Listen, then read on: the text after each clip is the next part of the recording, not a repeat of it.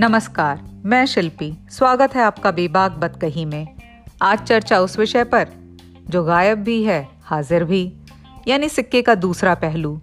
जो होता है, पर दिखता नहीं। कभी आपसे छुपाया जाता है, और कभी आप इसे देखना नहीं चाहते। आज के एपिसोड में हम बात करेंगे तुलसी और कबीर के अनसुने पहलुओं पर। सुनेंगे एक जैन कहानी, बात करेंगे भगत सिंह और उनके पैदाइशी वतन पाकिस्तान की। अगर आपको ये एपिसोड पसंद आए तो प्लीज़ शेयर करें अपने मित्रों से और जानने वालों से। सुनते रहिए, बेबाक पतकही यूँ तो हर सिक्के के दो पहलू होते हैं। एक जो दिखता है, चमकता हुआ ज़ोर शोर से अपने होने की घोषणा करता हुआ, और दूसरा, जो छुपा होता है, जिसे कोई नहीं देखता, जो लगभग अदृश्य है, पर पूरी तरह से उपस्थित है, जिसे आप अनदेखा कर सकते हैं, पर नकार नहीं सकते। यहाँ सिक्का प्रतीक है समाज का, लोगों का, अवधारणाओं का, दृष्टिकोणों का। यहाँ तक कि आपके नायकों और खलनायकों का। आप पूछ सकते हैं क्यों सिक्के के दूसरे पहलू को जानना ज़रूरी है? क्यों न सिर्फ़ वही देखें जो दिख रहा है? क्यों अन्वेषण की माथा पच्ची में फंसे? क्योंकि सिक्के का एक पहलू आधा सच होता है। जब तक हम पूरा सच नहीं जान लेते, हम संतुलन नहीं साध सकते। इस एक पहलू को दिखाकर हमें बरगलाया जा सकता है। दिग्भ्रमित किया जा सकता है, ठगा जा सकता है। सिक्के के दोनों पहलू हमारी सोच को और परिपक्व बनाते हैं। हमें उस सीधी तनी रस्सी पर चलना सिखाते हैं, जिससे गिरने पर उन लोगों की मंशा पूरी हो जाती है, जो अर्ध सत्यों के कारोबारी हैं। इस सिलसिले में मुझे सबसे पहले याद आती है तुलसीदास की। जब मैं छोटी थी तो उनकी रचना का एक अंश सुना था, जो आप सभी ने सुना ही होगा। ढोल गंवार, शूद्र पशुनारी, सकल ताड़ना के अधिकारी। मुझे उस समय इसका अर्थ बताया गया था कि ढोल, मूर्ख, सेवक, जानवर और स्त्रियाँ मार खाने की योग्य हैं। इन दो पंक्तियों ने मेरा मन तुलसीदास के लिए खराब कर दिया था और मैंने उनकी लिखी रामचरितमानस कभी नहीं पढ़ी। जब मैंने राम को जानना चाहा, तब सीधे वाल्मीकि की संस्कृत रामायण का अनुवाद पढ़ा। बाद में मैंने बहुत जगहों पर इन पंक्तियों की एक दूसरी व्याख्या पढ़ी, जो कहती है कि ताड़ना मतलब पीटना नहीं, जानना। समझना। अर्थात ये सभी ढोल, मूर्ख, सेवक, जानवर और स्त्रियाँ समझे जाने के योग्य हैं। वहीं कुछ दूसरे विद्वान कहते हैं कि ये तुलसी के स्वयं के विचार नहीं हैं, क्योंकि तुलसी रामचरितमानस में कहीं और स्त्रियों की बुराई नहीं करते हैं। राम कथा का पात्र समुद्र इस दोहे को राम से कहता है, और ये उसके विचार हैं, लेखक के नहीं। इन पंक्तियों का असल तात्पर्य क्या है, उस पर चर्चा फिर कभी। आज हम बात कर रहे हैं किसी और ही मुद्दे पर। कुछ ऐसा ही कबीर के साथ भी रहा, जो कहते हैं, नारी की झाई पड़त, अंधा होत भुजंग। कबीरा तिनकी कौन गति, जो नित नारी के संग? अर्थात स्त्रियों की छाया पड़ने से तो सांप भी अंधा हो जाता है। उन लोगों की क्या ही गति होगी जो हमेशा स्त्रियों के साथ रहते हैं? कबीर तो इससे आगे और भी कहते हैं, चली कुलबुरनी गंगा नहाए। सतुआ कराइन बहुरी भुजाइन घूंघट ओटे भस्कत जाए। गठरी बांधिन, मुटरी बांधिन, खसम के मूढ़े धीन धराए। बिछुआ पहिरिन, औठा पहिरिन, लात खसम के मारिन धाए। गंगा नहाइन जमुना नहाइन नौमन मैल लिहिन चढ़ाए। पाँच पच्चीस के धक्का खाइन घरों की पूंजी आई गवाए। यहाँ कबीर बड़ी बेमरवती से किसी गंगा स्नान के लिए जाने वाली महिला को परिवार को डुबाने वाली की संज्ञा दे रहे हैं। वो कहते हैं इस स्त्री ने खाने पीने का सामान बाँध लिया है। अपने पति के सर पर गठरी आदि रखवा दी है। खुद साज सिंगार कर लिया है और पति को लाज जमा दी है। गंगा जमुना नहा के भी इस स्त्री के ऊपर नौमन मैल चढ़ गया है। इसने इन सब कामों में घर की पूंजी गंवा दी है। जहाँ तुलसी के पद के अन्य अर्थ हो सकते हैं, वहीं कबीर ने कोई और अर्थ बताकर बीज बचाव करे, इसकी गुंजाइश ही नहीं छोड़ी है। जैसा कि वो और कहते हैं नागिन के तो दो फन, नारी के फन बीस। जहाँ नागिन के दो फन होते हैं, नारी के बीस फन होते हैं। हालाँकि ज़्यादातर लोग आश्चर्यजनक रूप से जहाँ तुलसी को लेकर मुखर रहते हैं, वहीं कबीर पर वो चुप्पी साध लेते हैं। मैंने खुद भी कबीर के इस पहलू को बहुत बाद में जाना। शायद इसलिए भी कबीर का बचाव किया गया कि उनकी छवि एक धर्मनिरपेक्ष समाज सुधारक की रही है। ऐसे में अगर किसी पर स्त्री विरोधी का ठप्पा लग जाए तो वो आधी या आधी से ज़्यादा इंसानी आबादी को नाराज़ करने का खतरा मोल ले रहा है। पर क्या वाकई इस बात पर नाराज़ होना चाहिए? कबीर और तुलसी को गुजरे पाँच सौ, छह सौ बरस बीत चुके हैं। हम उन्हें इक्कीसवीं सदी के चश्मे से नहीं देख सकते। ये वो काल था जब तक स्त्रियों का इतना दमन हो चुका था कि वो पर्दे में रहने लगी थीं। पतियों के मरने के बाद सती होने लगी थीं। वो बाज थीं, मनहूस थीं, अपने पतियों की नाकामी से लेकर जल्दी मर जाने की इकलौती वजह थीं। ऐसे में जब स्त्रियों के सर पर हर मुसीबत का ठीकरा फोड़ा जा रहा था तो भक्तिकाल के संत इससे अछूते कैसे रहते? आखिर वो भी तो समाज का ही हिस्सा थे। समाज इतना वृहद और व्यापक होता है कि आप इसके प्रभाव से बच ही नहीं सकते। क्या हम कबीर और तुलसी के योगदान को भुला सकते हैं? तुलसी ने रामचरितमानस लिखने के लिए बड़े कष्ट उठाए। ब्राह्मणों का एक बड़ा तबका देववाणी संस्कृत में लिखी रामायण के अनुवाद के खिलाफ था। अपनी जान जोखिम में डालकर तुलसी ने अपनी कलम तब उठाई जब एक आम अनपढ़ हिंदू क्लिष्ट संस्कृत में लिखे अपने धर्म ग्रंथों को समझने से लाचार हो गया था। उसे पता ही नहीं था कि उसे जिस बहु ईश्वरवाद की गाली दी जा रही है, उसका प्रतिकार क्या है। तुलसी ने संस्कृत में लिखी वाल्मीकि रामायण को आम बोलचाल की भाषा में लिखकर मानो राम को फिर से अयोध्या वापस बुला लिया। इस बार सात हज़ार बरस बाद वहीं कबीर तुलसी की तरह पढ़े लिखे विद्वान नहीं थे। वो गरीब थे, जुलाहे थे, मुसलमान थे कसाईयों के मोहल्ले में रहने वाले शाकाहारी थे और सच्चे अर्थों में धर्मनिरपेक्ष थे। वो अनपढ़ थे मगर चिंतनशील थे। सो उनके दोहे, सबद और उलटबासियों से दुनिया की किताबें भरी पड़ी हैं। वो गरीब थे मगर निर्भय थे। जात, पात, छुआछूत की खुलकर आलोचना करने वाले। वो मुसलमान थे, पर ईश्वर को राम कहकर बुलाते थे। स्पष्ट रूप से वो अपने समकालीनों से सदियों आगे थे। कबीर हो या तुलसी, दोनों ही लकीर के फकीर नहीं थे। दोनों ही समाज को बदलने के लिए प्रतिबद्ध थे और दोनों ने ये कर दिखाया। अगर हम एक कोण से उनको देखें तो हमें बहुत कुछ बुरा लग सकता है, पर बाकी सभी दिशाओं से वो बड़े ही भले मालूम होते हैं। यूँ भी छिद्रान्वेषण करने लगिए। छिद्रान्वेषण मतलब छेदों की खोज, गलतियाँ खोजना। तो कुछ भी भला नहीं दिखेगा। क्या ये जाति नहीं होगी कि हम उनके योगदान को सिरे से खारिज कर दें?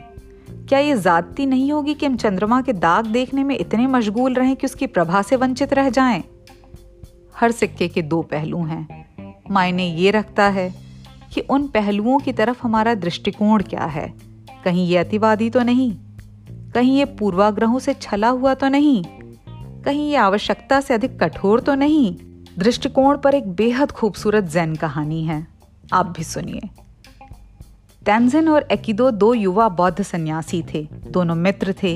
एक दिन वो जब किसी बौद्ध मठ की तरफ़ जा रहे थे, तेज बारिश होने लगी। सारा रास्ता कीचड़ से भर गया। उन्हें शाम तक मोनेस्ट्री पहुँचना था। इसलिए वो तेज बारिश में भी चलते रहे। रास्ते में एक छोटा पानी का नाला पड़ा। उन दोनों ने देखा कि एक युवा लड़की नाले के किनारे खड़ी है और उस पार नहीं जा पा रही। तैनजन ने उसे गोद में उठाया और कीचड़ और नाले के पार उतार दिया। इसके बाद दोनों भिक्षु मठ की तरफ़ चल दिए। शाम को जब दोनों मित्र मंजिल तक पहुँच गए और आराम करने लगे, तब दो से रहा नहीं गया। वो बोला, तेंजन, तुम्हें पता है ना, हम भिक्षुओं को स्त्रियों के पास नहीं जाना चाहिए, खासतौर पर युवा और सुंदर स्त्रियों के पास। तुमने उस सुंदर लड़की को गोद में क्यों उठाया? तेंजन ने जवाब दिया, मैंने तो उस लड़की को नाले के उस पार उतार दिया था। क्या तुमने उसे अभी भी गोद में उठा रखा है? ये जैन कहानी बात करती है दृष्टिकोण की, जहाँ तैनजन के लिए वो लड़की मुसीबत में पड़ी एक इंसान भर थी। वहीं अकीदों के लिए वो सुंदर भी थी, युवा भी थी। हमारे नज़रिए तय करते हैं कि हमारा बर्ताव कैसा होगा। आप किसी भी व्यक्ति को, घटना को, शिक्षा को किस नज़रिए से देखते हैं, इस पर आपका समूचा अस्तित्व निर्भर करता है और ये पूरे समाज को प्रभावित करता है। इसलिए सिक्के के दोनों पहलू जानने ज़रूरी हैं। उन दोनों पहलुओं पर अपना दृष्टिकोण साधना ज़रूरी है। अगर आप सिक्के को पलट कर नहीं देखते हैं तो आप जान नहीं पाते हैं कि कबीर और तुलसी ने स्त्रियों के बारे में क्या कहा है। और उसी सिक्के को वापस पलट कर फिर आप नहीं देखते हैं तो आप समझ नहीं पाते कि तुलसी को लेकर वाचाल चिंतक कबीर पर चुप्पी क्यों साध लेते हैं। और जब दो घड़ी ठहर कर आप मंथन नहीं करते हैं तो मेरी ही तरह उन्हें क्षमा करने में बरसों लगा देते हैं। समाज के लिए उनका योगदान आपकी नज़रों में गौण हो जाता है। ये आपकी निजी क्षति है। जैसा कि कबीर खुद कहते हैं, साधु ऐसा चाहिए जैसा सूप सुभाए। सार सार को गहिरथ है, थोथा दे ही उड़ाए। अर्थात सज्जनों को ऐसा होना चाहिए जैसे अनाज फटकारने वाला सूप, जो काम की चीज़ें रख लेता है और बेकार को हवा में उड़ा देता है। हमारी और आपकी संतुलित सोच इतनी ज़रूरी क्यों है? हम और आप ही मिलकर एक सधा हुआ समाज बनाते हैं। एक ऐसा समाज जिसमें जीने में सबको आनंद आए। उसे भी जिसके पास लाठी है, उसे भी जिसकी भैंस है। एक नज़ीर देखिए। पाकिस्तान में एक चौक है, नाम है शादमान चौक। जहाँ ये चौक बनी है, वो जगह एक ज़माने में लाहौर सेंट्रल जेल का हिस्सा होती थी। ठीक इसी जगह पर ट्वेंटी थर्ड मार्च 1931 को भगत सिंह राजगुरु और सुखदेव को फांसी दी गई थी। बाद में जेल के इस हिस्से को तोड़कर यहाँ चौक बना दी गई। नाम रखा गया शादमान चौक। बरसों से पाकिस्तान में इस चौक का नाम बदलकर शहीद भगत सिंह चौक रखने की आवाज़ें उठ रही हैं। भगत सिंह पाकिस्तान के लायलपुर में पैदा हुए थे, जिसे अब फैसलाबाद कहकर पुकारा जाता है।